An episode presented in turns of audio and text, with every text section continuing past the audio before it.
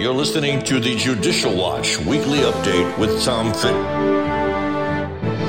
Hey everyone, Judicial Watch President Tom Fitton here with our weekly update on social media. Thanks as always for joining us this week. A lot to talk about. An historic Judicial Watch victory for the rule of law and for constitutional government and against the left's radicalism in California. I'll talk about that case. Uh, new developments showing FBI corruption in a case that was used to smear Trump. I'll talk about that. Plus, we have a trial coming up in a case related to CRT a football coach was fired for complaining about it in his daughter's class. So a lot going on at Judicial Watch, and uh, I'll give you uh, the best analysis I can, not only of uh, these cases, uh, but what else is going on right now here in America. So first up, and it's not something I want to let pass without mention, is what I think is a disastrous decision by the Senate to confirm Judge Jackson to the Supreme Court. Now, uh, those of you who have been following the news. Judge Jackson was President Biden's first um, Supreme Court nominee, and he's got it. And she will be a justice of the Supreme Court.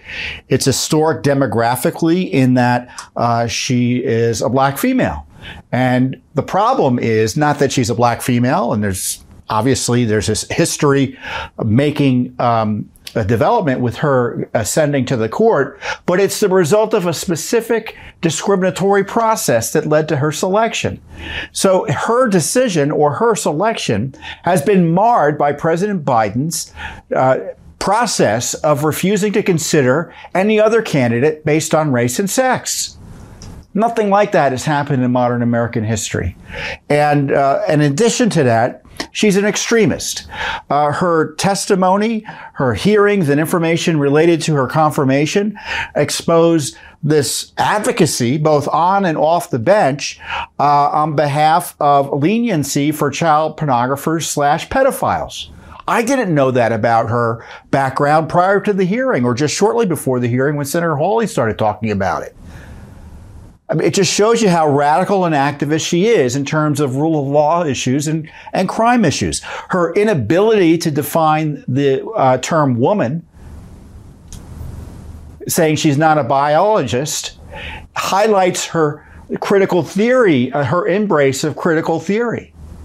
So you have this radicalism uh, evident in her uh, her prior career, before joining the bench uh, during the Obama administration, and uh, then her career on the bench. So uh, the idea that any senator would vote for someone with such a radical position is troubling.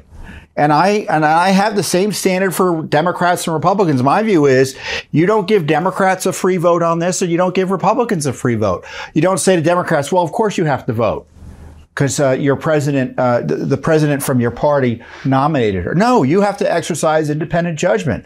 So um, uh, senators like Senator Manchin or Sinema or Senator Kelly and, and other senators who uh, promote this moderate uh, exterior while voting for the one of the biggest extremists in the history of the Supreme Court to ascend to the, uh, the position of justice. But certainly she's the most liberal justice uh, in the modern era. And she was voted uh, at, with, um, uh, she got every Democrat. Three Republicans voted for her. Senator Murkowski from Alaska, uh, Senator uh, Mitt Romney from Utah, who unbelievably had voted against her going out to the circuit court, the appeals court, not that long ago. Somehow she's changed and she's now qualified for the Supreme Court. How does that work? Talk about a weak, weak, um, a weak vote. And then Senator Collins from Maine, who also knows better. And unfortunately, the Republicans have been planning to lose this vote from the get go. And the reason I want to highlight this is because there should be accountability even now for those senators who, A, didn't do enough to oppose her or actually supported her. And if you have concerns about that, you need to share your concerns not only now, but in the future and remind people that you remember what they did. And, and you want accountability and you want to share your views on it. Obviously, be respectful and if you call offices and such. But my point is, you know, we just can't let this sort of assault on our Constitution and the Senate in bipartisan fail in a bipartisan failure let a nominee like this get forward, get through. It's unbelievable. In addition to the fact that she was selected on the basis of race and sex discrimination, a process that the Senate shouldn't have abided by either. So, you know, I pray for Judge Jackson. I still pray the Lord gives her wisdom and discernment. Maybe she'll make some good decisions. But she's going to be a reliable and unfortunately an extreme vote on matters before the court. And so uh, it's not good news. Uh, you know, the Republicans, uh, some of them have probably justified their lack of energy in pursuing opposition to candidates such as Judge Jackson as well. She's replacing another liberal on the court. Well, she's going to be there for 30 plus years. She'll be influential. Her dissents will be quoted by other judges who are going to uh, abuse their positions. I would suspect the way that this is the liberal activism way. You find uh, justices' um, decisions that you like, even if they're dissents, to justify liberal activism in other jurisdictions and other courts. So, to give voice to someone with such extreme views and to give her this lifetime appointment, it's a tragedy. It's a tragedy. Now, what does it mean for Judicial Watch? What does it mean for us? Well, it just means we got more work to do, right? We need to make sure the laws are followed and that uh, we work to make sure that senators uh, understand the duties that they have to pursue and uh, the obligations they have in terms of protecting the Constitution from uh, judges who would tear it apart. And uh, on top of that, uh, we've got work to do to make sure that uh, our law schools and our legal community uh, start producing better judges in the sense of judges who are willing to go uh, go to uh, the line for us on the Constitution. Now, thankfully, the Supreme Court has several justices like that. But I highlight that because there are some justices, some who are appointed by Republicans, who are sometimes are weak on on some of these decisions because they're afraid of, I would, I, they don't say they're afraid of it, but it's pretty clear they make political decisions that they otherwise would not have made for fear of public criticism. And uh, so it was a battle. It didn't come out the way that we wanted it to come out. The good news is we've educated people about this crazed effort to uh, secure more leniency for child pornographers and pedophiles. Who knew? Who knew?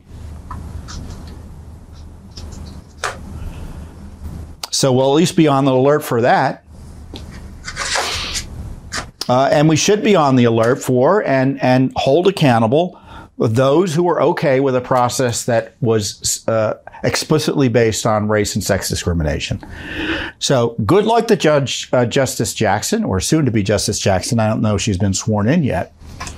And uh, but uh, pray for America that we will continue to have a court, or that we are blessed with a court that protects our rights, protects our Constitution, rather than is turned into a political operation that seeks to overturn our constitutional protections and steal our liberty and our right to govern ourselves by legislating from the bench as opposed to applying the law and interpreting the Constitution as they're supposed to.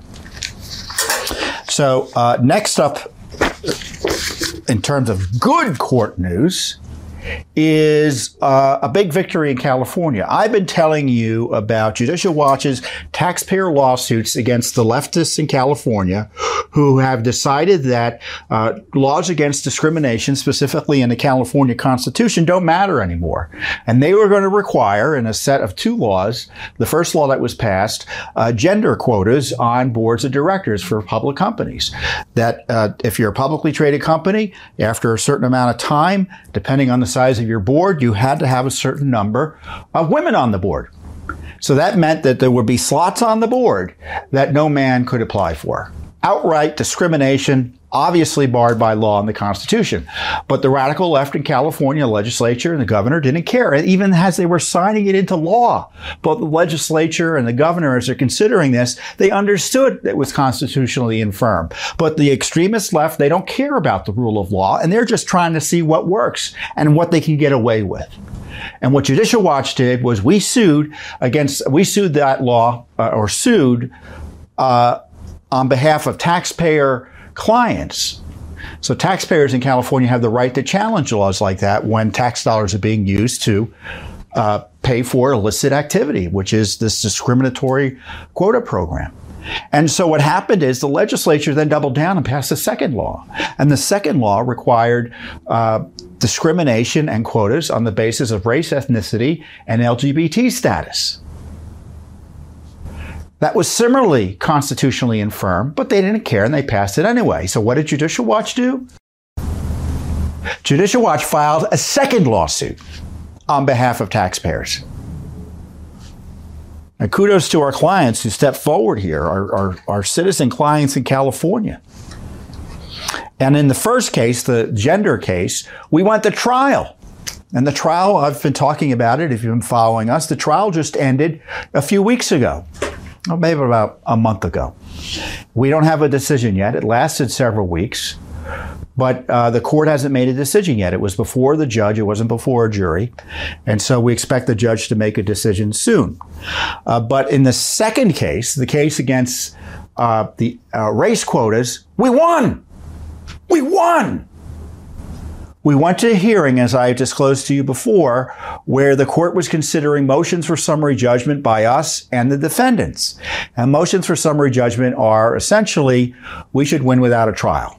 And of course, the defense says they should win without a trial. And the court ruled as unconstitutional this quota scheme that the legislature put out there, requiring that boards of directors uh, fulfill some type of quota scheme based on race, ethnicity, and LGBT status. It was uh, an historic ruling because it would be Katie bar the door if uh, that court allowed it to go forward because you can bet the left would have been right out there pushing for quotas all over the country.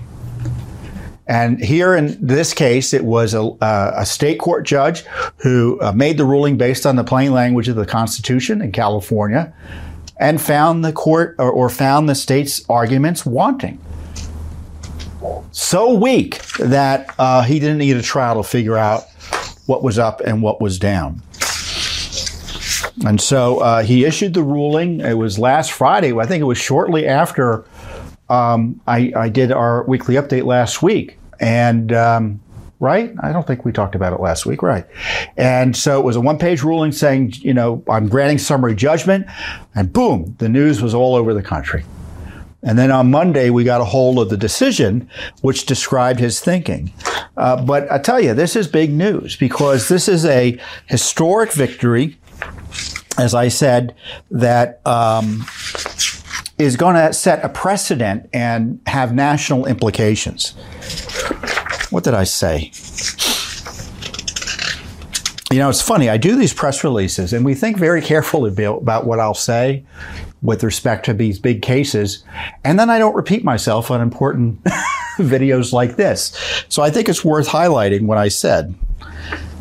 This historic California court decision declared unconstitutional one of the most blatant and significant attacks in the modern era on constitutional prohibitions against discrimination. In its ruling, the court upheld the core American value of equal protection under the law. Judicial Watch's taxpayer clients are heroes for standing up for civil rights against the less pernicious efforts to undo anti-discrimination protections. You know, and as we noted in one of our pleadings before the court, which is our motion for summary judgment specifically, and this is simple. Laws that explicitly distinguish between individuals on racial or ethnic, sexual preference, and transgender status grounds fall within the core prohibition of the Equal, Pro, uh, Equal Protection Clause. Indeed, a Senate floor analysis, this is the California Senate, produced during deliberation on the legislation, concluded that the bill draws distinctions based on race and ethnicity, and therefore it is suspect, and that the existence of general societal discrimination will not ordinarily satisfy courts. And then in the Assembly of California, they found that the bill would result in ongoing costs in the hundreds of thousands of dollars to gather demographic information and compile a report on this data on its internet website. So that is what. By the way, that's what you can't spend. That's where we come in and say, well, you can't spend money doing illegal activity like that to engage in discrimination as part of a, a mandate for discrimination. And what was the st- what was the state's defense? Well, we're not enforcing the law. I mean, they're so proud of the law they won't enforce it because they know it's suspect. So here is the decision that we were able to, um, the judge issued. It's a 24 page decision. And the title of the case is Crest et al. versus Padilla.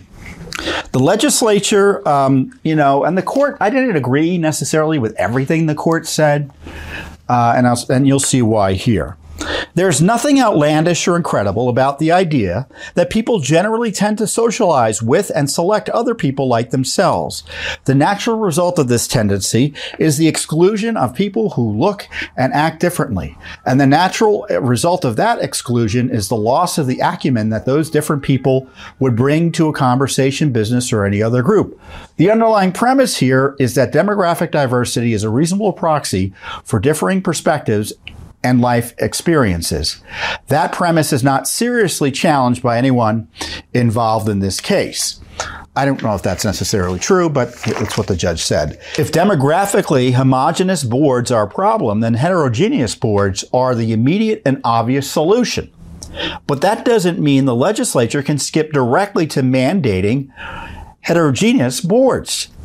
The difficulty is that the legislature is thinking in group terms, but the California Constitution protects the rights of individuals.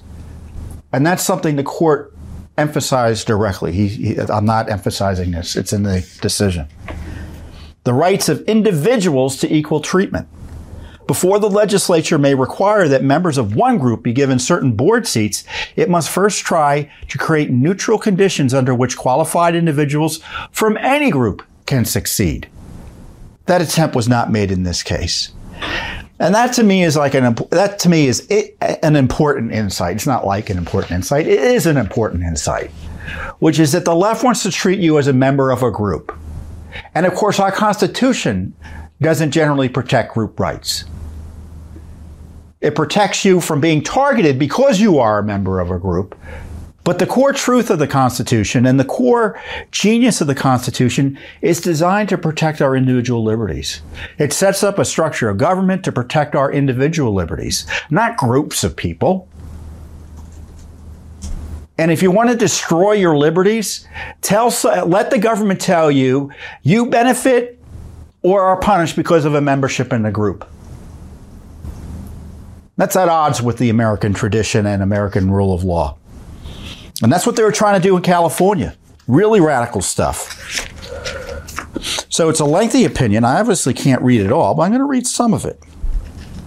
Because I know you're not going to read it all either. And this is a discussion of the Equal Protection Clause of the Constitution of California. Article 1, Section 7 of the California Constitution says a person may not be deprived of life, liberty, or property without due process of law or denied equal protection of the law. A citizen or class of citizens or a citizen or class of citizens may not be granted privileges or immunities not granted on the same terms to all citizens. Privileges or immunities granted by the legislature may be altered or revoked. So the point is, you all have to be treated equally in California. That's even stronger than the language of the Constitution of the United States. And there was a major case that the shorthand way of describing it is Connerly. And it's, it, it's the governing stat, it's the governing precedent in California. A legislative classification satisfies equal protection of the law so long as persons similarly situated with respect to legitimate purpose of the law receive like treatment. So again, no race-based favoritism, no race-based set-asides. Or in this case, race, ethnicity, and LGBT status. So they've even broadened it. And that, I'm not even getting into the question of the self-identifying nature of those categories that the uh, left is now embracing, which kind of blows everything else out of the water in ways that, you know, we could spend three hours talking through the ramifications of that. Legislative classifications generally are entitled to judicial deference. However, judicial deference does not extend to laws that employ suspect classifications, such as race. So think about this. It's like, well, you know, you can say, well, that person lives in that uh, jurisdiction and that person lives in that jurisdiction, and we're going to treat them equally, and you know, kind of, uh, or maybe someone will benefit more because they live in a different jurisdiction. But the idea that you say that person is this race and that person is that race, and then treat them differently, no, no, no. The courts are look askance at that for good reason, as you might imagine. Because suspect classifications are pernicious pernicious and are so rarely relevant to a legitimate governmental purpose, they are subjected to strict judicial scrutiny. i.e., they may be upheld only if they are shown to be necessary for furtherance of a government compelling state interest and they address the interest through the least restrictive means available. So, again, I'm not a lawyer, so bear with me here. In order for this type of scheme to work, the government has to prove, and it's up to them to, to prove, in my view. And I think legally it is too, but you know, certainly it makes sense. It would be uh, they'd have to prove this that look, there is a compelling state interest here, and um, and it's the least restrictive means available. So it can't be extreme or aggressive. And, and by the way, it's got to be really compelling what the state interest is. And what the government was saying is that, well, yeah, these are suspect classifications. The compelling state interests, interests are the following. Uh, remedying racial discrimination, and the other compelling interest is uh, it's good for business. And if it's good for business, we'll get more taxes from it. And the court said, well, those, neither of those are good enough. And this is why. Yeah, so the court found that just uh, citing general societal discrimination ain't good enough. You have to have specific instances of discrimination that would allow, and only then that might allow the state to say, well, yeah, this person was discriminated on the basis of race. John Smith. And therefore he has to be hired or, you know, someone had this practice of excluding blacks from jobs because they were black. So therefore, there's a remedy that gives preference to certain job applicants who are black. That's a very narrow remedy. And obviously, um, you know, there's there's no doubt, by the way, that these categories of suspect class- classifications. There's no doubt this law triggers the sort of scrutiny that we're talking about. It requires corporations to have a specific number of directors who are members of certain listed races or else have certain listed sexual orientations or gender identities. People of other races, orientations, and identities are necessarily excluded from these board seats. I really can't believe we're even having to talk about this in this day and age. I mean, first of all, we got the federal Constitution, the 14th Amendment that requires equal protection under the law. And then we've had subsequent civil rights statutes that have been passed in the decades after that, mostly in the 60s and such. And then the state variations of it and changes to state constitutions. And here we are, 60 years later, at least from the 60s, and they're, and they're trying to undo all of that, the left is.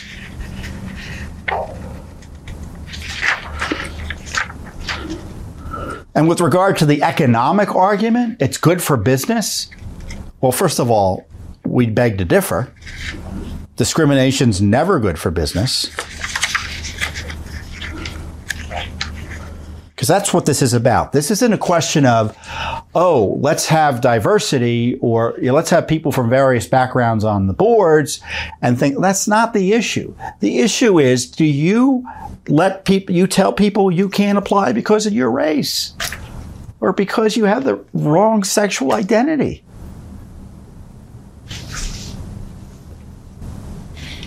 Of course not.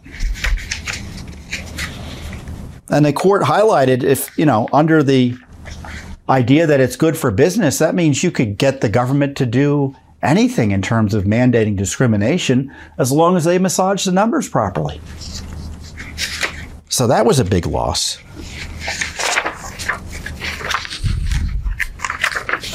So this is how the judge concludes. A member of the public, whom all three branches of government serve, might wonder at this result, given some of the concessions made in the record. He's talking about the value of diversity. If the legislature has identified a social problem, how can the court stand in the way of the obvious and direct approach to solving it?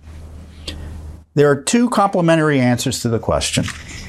The first comes from the differing functions accorded to the different branches.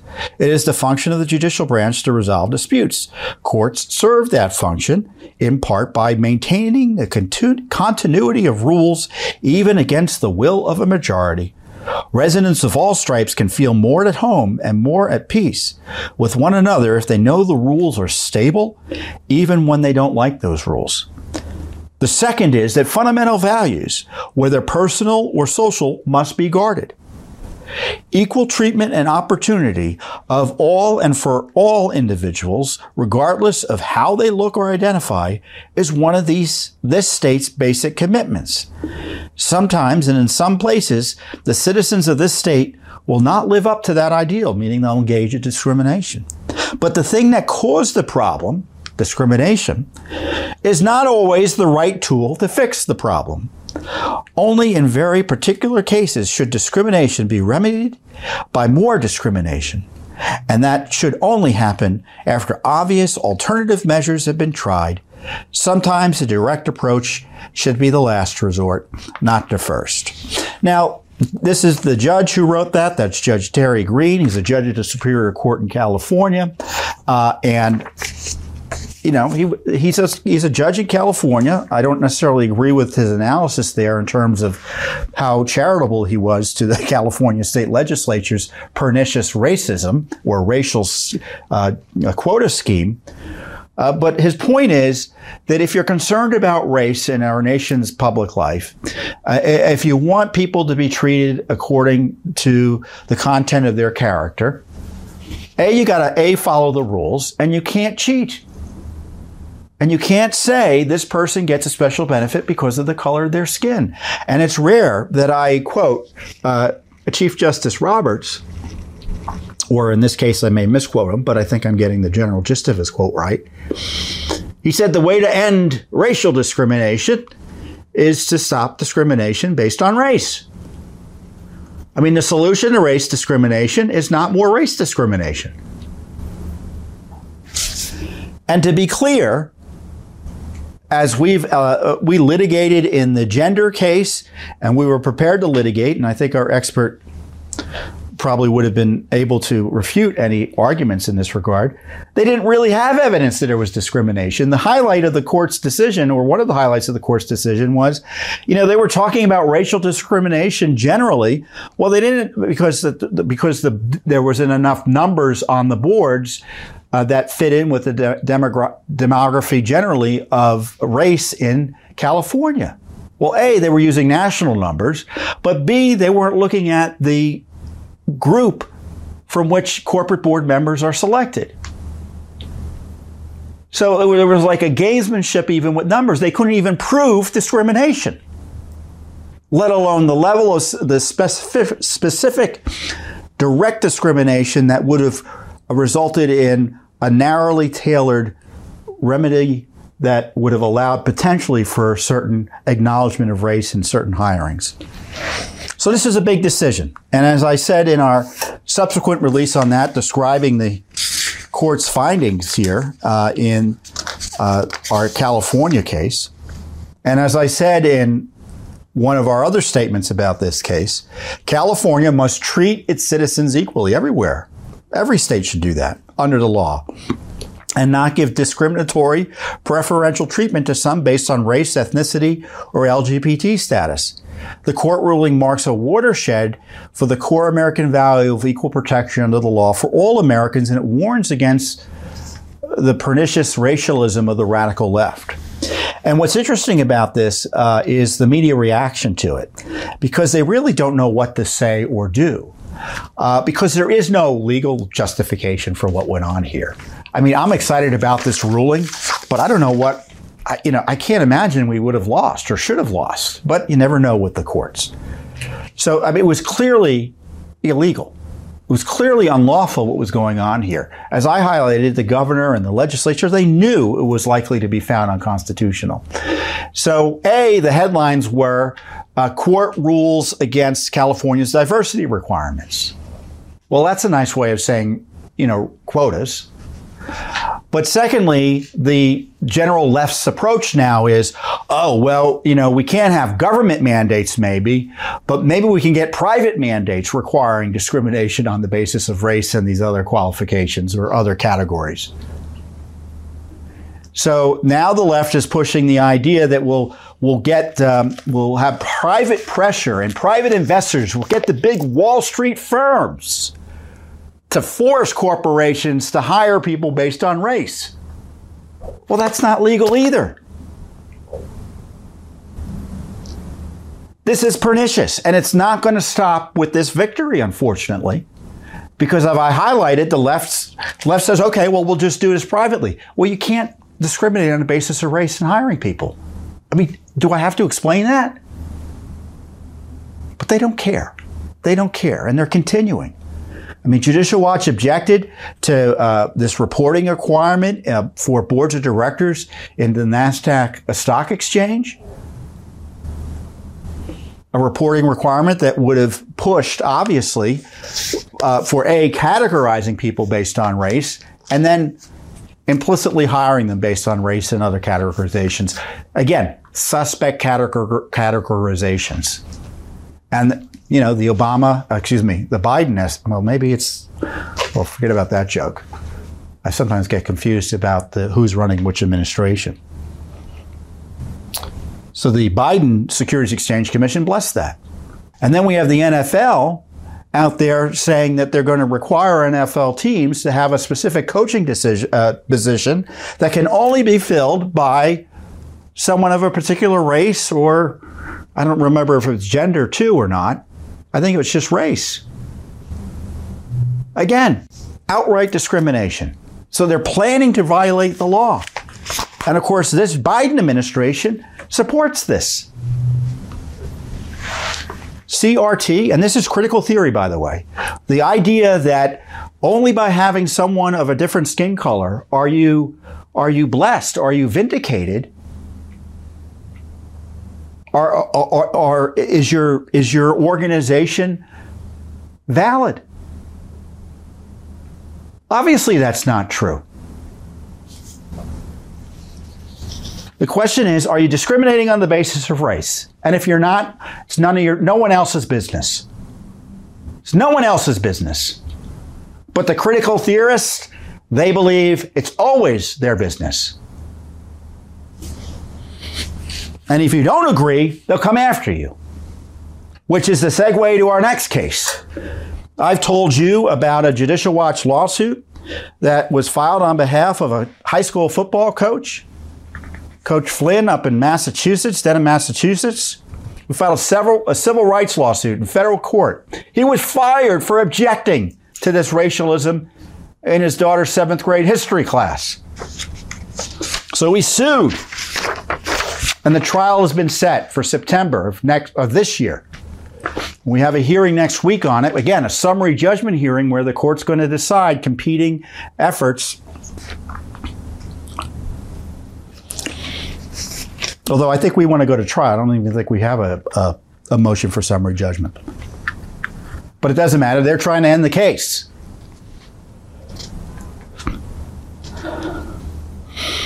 So this was a father in Massachusetts who uh, was fired from his position as a high school football coach after raising concerns over Black Lives Matter critical race theory being taught in his daughter's seventh grade history class.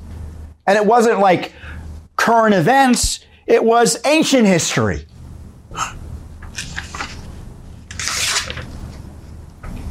And David Flynn is the father of two, uh, or at least was the father of two Dedham public school students. I think he may have pulled them out after this dispute.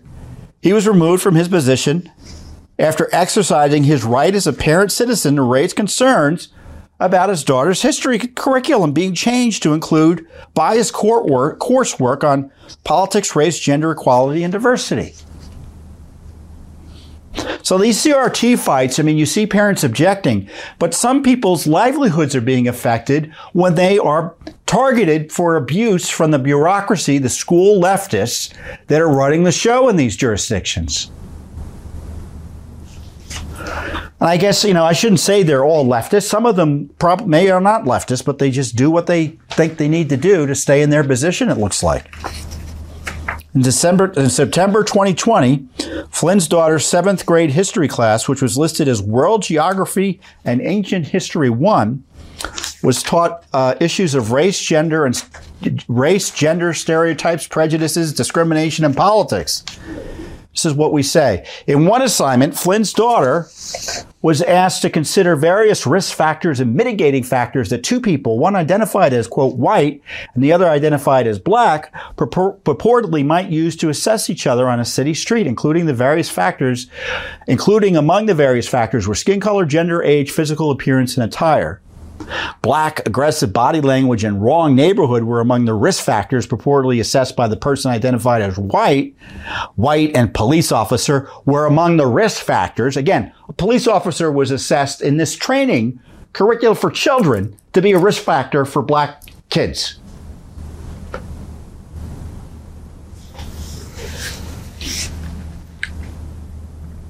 So Flynn and his wife contacted the history teacher and the principal and then the superintendent. And then three members of the uh, Dedham High School, uh, the Dedham School Committee, the local committee. And he asked for assistance and he wasn't getting anywhere and he removed his children from the school. And these were his concerns, all legitimate. They changed the curriculum without notifying parents or providing a course description and syllabus uh, available for parents to review. Again, this is kind of this is these are the fights you hear about. The new curriculum contained coursework on politics, race, gender equality, and diversity that were not suitable for 12 and 13 year olds. Again, we're hearing a lot about that too on other topics. They weren't teaching these topics objectively, so it was this left wing political bent. The history teacher used a cartoon character of herself during one of the Zoom classes, wearing a t shirt supporting I think it was Black Lives Matter.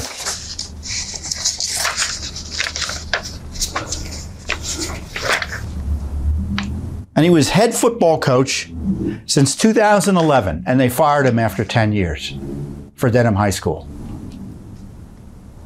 And he's called into a meeting, and they say, What are we going to do about this? They show him an email that he had sent complaining about the curriculum. And at the end of the meeting, Flynn was told they were going in a different direction with the football program. And then after he left, they released a public statement embarrassing him by saying he was fired because he expressed significant philosophical differences with the direction, goals, and values of the school district. So here you have the head football coach fired because he complained about his daughter's curriculum in another school, which is his God given First Amendment right. And he had a right to object as a citizen and father to extremist racial propaganda in his child's history class, and this federal trial over this abuse can't come soon enough. And of course, what is the government's response? What are the defendants' response? They've got qualified immunity, right? What does qualified immunity generally mean? Again, my non lawyer analysis is it means you can't sue them. They're not proper defendants, these individuals who fired because they did the work as government officials and they've got immunity because they were just doing their job. And as I say, defendant, oh, excuse me, as our lawyers say, defendants have not demonstrated a legitimate reason why Dedham public school interest outweighed Flynn's First Amendment rights. No case has even come close to suggesting speech outside the confines of the classroom or football field can be a disruption to the educational mission of the school district. Similarly, no case comes to close to concluding that parents' strong views of how a school district handled concerns about their child education is not protected speech. So there's going to be hearing on this next week on Monday. You can actually register Well, maybe too late to register by the time you read this or hear this. But I'll let you know what happens next week, assuming that we get some news back. So this isn't the only case we have. There's another school teacher who was fired for TikTok videos I think she made or other social media videos, videos she made when she was running for the school district. And I think she was complaining about the transgender extremist agenda. So they fired her. And another school teacher out in Illinois that we're representing, she was fired because she posted Facebook, um, uh, Facebook kind of commentary. wasn't all that even, you know, wasn't even like harsh. It was she was saying, "I'm glad I'm not up in Chicago where there's a lot of violence." Or something like that, and they fired her. It's outrageous.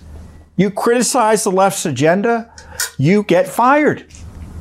And that's illegal under our Constitution if you're a teacher.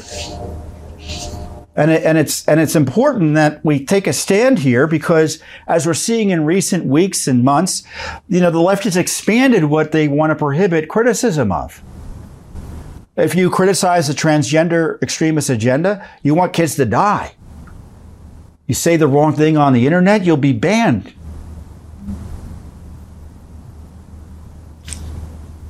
So they wanted the ability to propagandize our children, talk about inappropriate things ranging from sex to politics with our children, and if you object, they'll fire you if you're a teacher. Or you criticize them, they'll fire you. If you're a parent, they'll target you as a terrorist. The Biden Justice Department.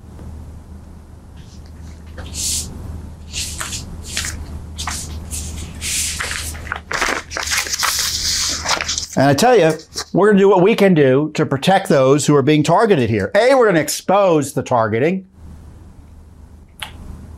And B, when the lines are crossed and we have the capacity, we're going to come in and protect and defend the rule of law and vindicate the rights of these people to be able to talk about matters of public policy concerning their children, concerning their community,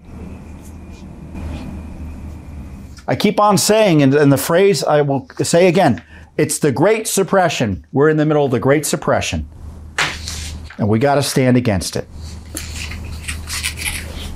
Now, the other issue I want to talk about before I go is the breaking news of the extraordinary jury decision and, and partly non decision in Michigan over the Governor Gretchen Whitmer so called kidnapping plot. You may recall uh, just before the 2020 election, the FBI and the Justice Department made a big noise about uh, upending and exposing a vicious, murderous plot to kidnap uh, Governor Whitmer, who was uh, a notorious governor in the sense that uh, she had this horribly aggressive uh, COVID lockdown approach that trampled upon the rights of citizens, and people were objecting. So what happened is the FBI highlighted this plot to kidnap her. And people were arrested. And of course, Trump was blamed, right? About a month before the election, all this comes out. So what happens today? A jury just acquitted two of the defendants and deadlocked on charges against two more, based largely on the fact that it looks like the whole plot was engineered by FBI informants.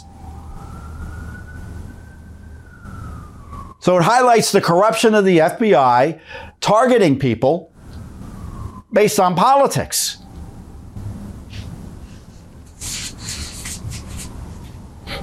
I mean, the FBI was highlighting, or they're trying to highlight a trial that these people were saying terrible things about potential violence and things. And, and, and the whole point was, well, that was just talk. And they hadn't followed up on it until the FBI came up, came in with their informants and started pushing it. And that obviously persuaded the jury. So to me, this is all part and parcel of the corruption. The overreach by the politicized Justice Department, the FBI, going after politically disfavored individuals to try to jail them. In this case, opponents of lockdowns and critics of a Democratic governor in Michigan. I mean, we had the first, we had the first um, acquittal of a January 6th defendant this week. Because the judge, it was a judge trial, he was, he was uh, persuaded that the guy was innocent because he, all he did was walk in into the Capitol um, and the police let him in. I mean, how do you have an insurrection when the police let you into the building, huh? Yet the Justice Department was willing to prosecute that man for that? That's an outrage. How many other folks pled guilty to similar charges because they didn't know what else to do or are facing similar charges still for behavior that isn't criminal like that? I mean, we aren't talking about the people who are alleged to have beaten police or anything like that. That's what they always want to say. Oh, all these people. No, not everyone was involved in violence there. There are many people who are being prosecuted for nonviolent behavior, for being in the wrong place.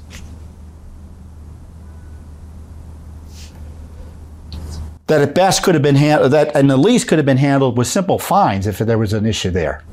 But instead, you have federal prosecutions. It's unbelievable. And it's all about targeting the political enemies of the Biden administration and the Pelosi Congress and scaring off Americans from exercising their First Amendment rights to petition their government. Time and time again, it shows up. And thankfully, this Whitmer jury saw through this FBI entrapment scheme. And look, I'm, I'm pro prosecution sometimes in some of these things. I know some, some folks don't always agree with me on this. But I tell you, these days, I, I don't trust the FBI and the Justice Department to do much. Do you? I don't. So that's a big deal. And um, the other development I want to talk about is in our big victory in Maryland, uh, which uh, we filed on behalf of voting uh, voters in Maryland, and uh, we won, as I've told you before, against the Maryland gerrymandered map that was abusive and unconstitutional the judge found it was extreme and she threw out the map. It was set up by a supermajority of Democrats over the objections of the governor, who was a Republican. And it wasn't because we were, they were Democrats. No, what they did was they abused the powers entrusted to them by Maryland voters to abuse voters with an abusive gerrymandered map that treated voters like pawns, contrary to the Constitution. And so what happened is the judge in a historic ruling threw out that map. Great victory. Great victory for Judicial Watch. The lawyers did a great job. And what happened was Maryland, the, the state appealed it, uh, but they also passed a new map quickly. So the new map was not perfect, but it was pretty good and much better than the prior map. So that meant that uh, the political views or voters of the opposite political persuasion were more protected and more respected their rights in this map. So Governor Hogan, the governor of Maryland, signed the map. They've dropped the appeal. So we won. Case is over. I think it's over. I've been around lawyers long enough to know that sometimes you think something's over, but then something else happens. But it's a big victory. And as I uh, highlighted, it was the first time, I think, in the modern era at least, that a Maryland redistricting map, congressional map, has been thrown out by a court. So we made great law there, uh, and we vindicated the rights of our, our clients and the citizens of all Maryland. See, the thing about gerrymandering is it, you know, the left always talks about it as these evil Republicans are gerrymandering, and sometimes Republicans gerrymander. That's true, but Democrats do it too. And my point is that when Republicans gerrymander in a state, it, it, abuses, and it's illegal in the sense that they've got these crazy looking maps and they're, as I said, treating people like pawns. They're trying to pick voters rather than having the voters pick politicians. That treats, that, that ends up treating Republicans poorly and it treats Democrats poorly. So Republican gerrymanders abuse both Republicans and Democrats. Democrat gerrymanders abuse both Democrats and Republicans. One party, st- one party operations that don't at least respect the rights of their political opponents. Obviously, it's their opponents that suffer, but also, you know, if you're in Maryland, you're put in a, let's say, a, you know, a plus 15 Democratic district that goes up and down the state like a crazed washer test. And what, what you, you, all you get to do is you know vote for whatever the party nominee is, right? There's, you never really have the ability to persu- uh, you know sway an election one way or another. So you know um, there's an irony in terms of being in a, a, jurisdiction where you've got a super majority of the district being uh, one political party. You don't have as much choice. And oftentimes, because you're a valuable voter, because you vote one way, you're often asked to vote for someone who doesn't even represent you locally in the sense that, oh, you live in this part of the state, you, you're kind of drawn into a map that has a politician from the far side of the state representing you who doesn't really know anything about where you live. So gerrymandering is, is, is to use my word of the day, pernicious especially when it's abusive. And Judicial Watch has uh, taken an historic step to undo an improper effort to rig elections in Maryland. And so more is coming. We have litigation over that's ongoing over dirty voting rolls. We're planning additional litigation to clean up voting rolls, and we're otherwise doing our darndest to ensure that the left isn't able to um, undermine uh, basic election security measures that are already in place. And uh, we're also trying to actually strengthen election security measures as well. So a lot going on at Judicial Watch. I appreciate your time today, and I will see you here next week, I hope, on the Judicial Watch Weekly Update. Thanks for listening to the Judicial Watch Weekly Update with Tom Fitton. For more information, visit www.judicialwatch.org because no one is above the law.